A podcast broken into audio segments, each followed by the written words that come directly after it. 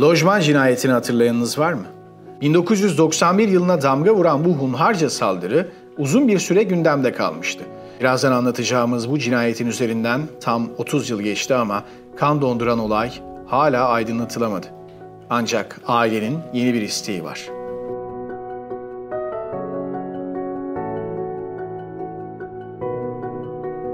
Olayların üzerinden tekrar bir geçmek gerekirse 21 yaşındaki Mustafa Güngör 24 Haziran 1991'de milletvekili lojmanları 6. sokak 23 numaralı villada kız arkadaşı Çiğdem Taşkıran tarafından ölü bulundu. 21 yaşındaki genç babası ve annesinin kurban bayramı nedeniyle İzmir'de olduğu sırada öldürüldü.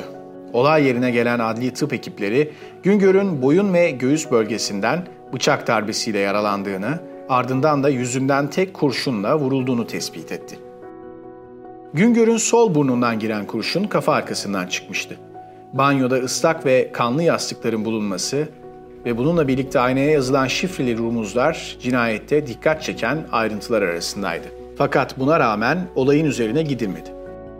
Ne cinayetin faili, ne mermi çekirdeği ne de kovanı bulunabildi. Mermi çekirdeğinin maktulün vücudunda olabileceğini düşünen polis, cesedi röntgen için hastaneye gönderse de bir sonuç alınamadı. Mermi çekirdeğinin ve kovanın ortada olmayışı, silahın ruhsatlı olabileceği fikrini akıllara getirdi.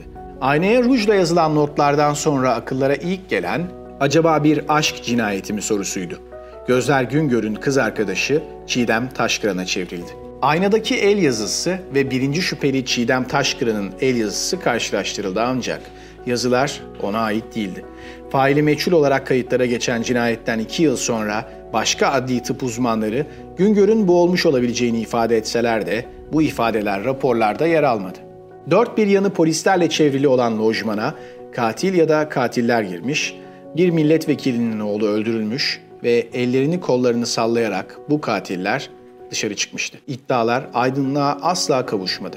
Fakat baba Erol Güngör bu davanın peşini bir gün olsun bırakmadı.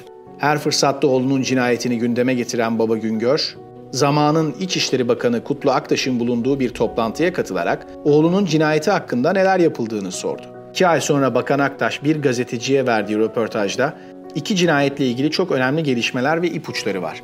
Biri Uğur Mumcu, diğeri lojman cinayetiyle ilgili ama her ikisi için de kesinlikle bilgi verilemez. Çok gizli, kozmik, çok kozmik dedi. Bunları okuyan Baba Güngör, Bakan Aktaş'ı arayarak söylediklerinin doğruluğunu teyit etmeye çalışsa da bir bilgi alamadı. Bu diyalogtan kısa bir süre sonra seçimler oldu ve Kutlu Aktaş görevden ayrıldı. Erol Güngör artık bu cinayetin bir nedenle örtbas edileceğinden emindi.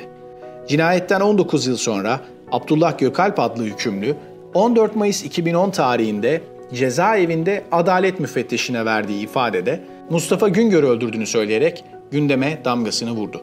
Bunun üzerine soruşturma başlatan Ankara Cumhuriyet Başsavcılığı 2011'de dosyanın zaman aşımına girmesine birkaç gün kala Gökalp hakkında dava açtı. 2010 yılında cezaevinden mektup yazan Gökalp, Mustafa Güngör'ü Abdurrahim'in öldürdüğünü söyledi.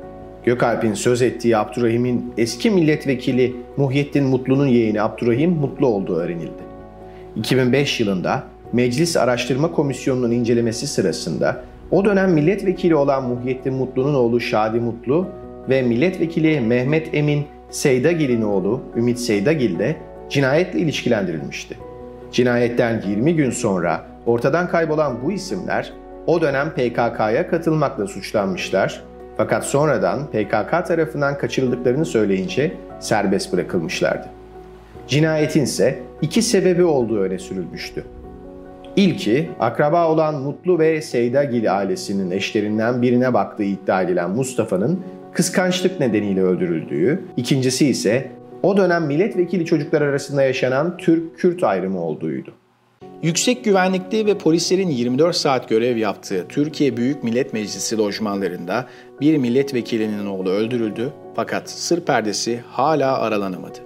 Davanın düşmesinin ardından Güngör ailesi devlet özür dilesin istemiyle Anayasa Mahkemesi'ne başvuruda bulundu. Şimdi devletin özür dileyip dilemeyeceği merak konusu.